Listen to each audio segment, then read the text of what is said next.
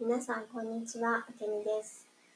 前回に引き続き、今回もアメリカ人医師のジュディス・オルドフさんの著書、共感力が高すぎて疲れてしまうがなくなる本から、自分を守るテクニックとなる瞑想をご紹介します。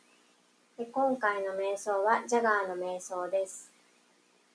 瞑想の中でジャガーを呼び、自分を守ってもらうテクニックです。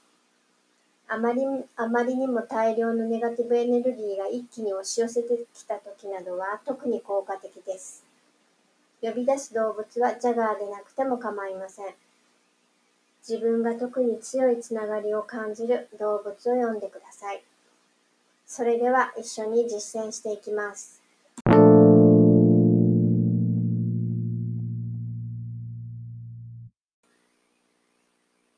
邪魔の入らない静かな場所を見つけ、楽な姿勢で座ります。何度か深呼吸して、心身を落ち着かせ、ストレスを追い払います。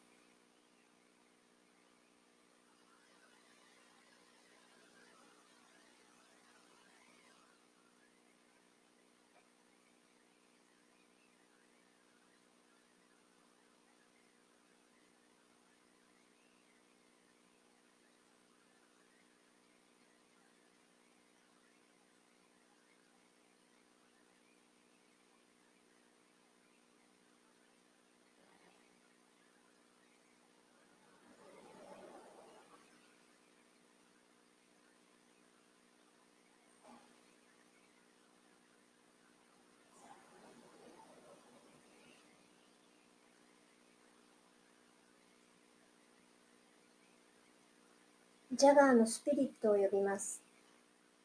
静かな心の奥底でジャガーのスピリットを呼び、守ってくださいとお願いします。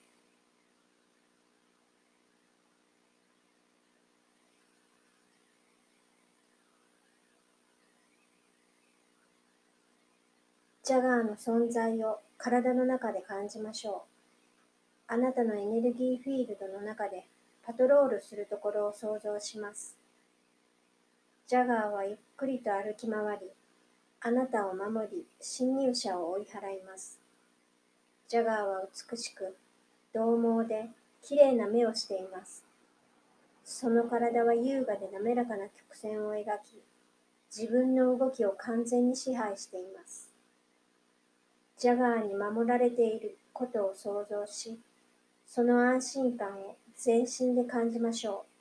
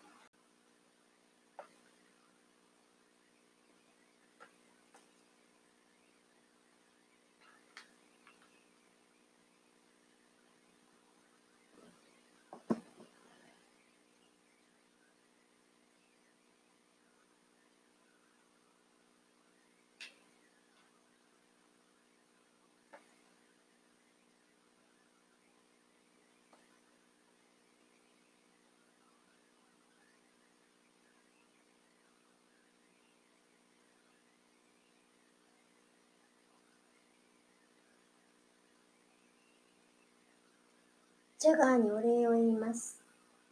瞑想の終わりに心の中でジャガーにお礼を言います。必要な時はいつでもジャガーを呼ぶ呼ぶことができます。その安心感は大きな力です。そしてゆっくりと目を開け、心も体も現実の世界に戻ってきます。あなたの意識は完全に目覚め、周囲の環境のすべてを把握しています。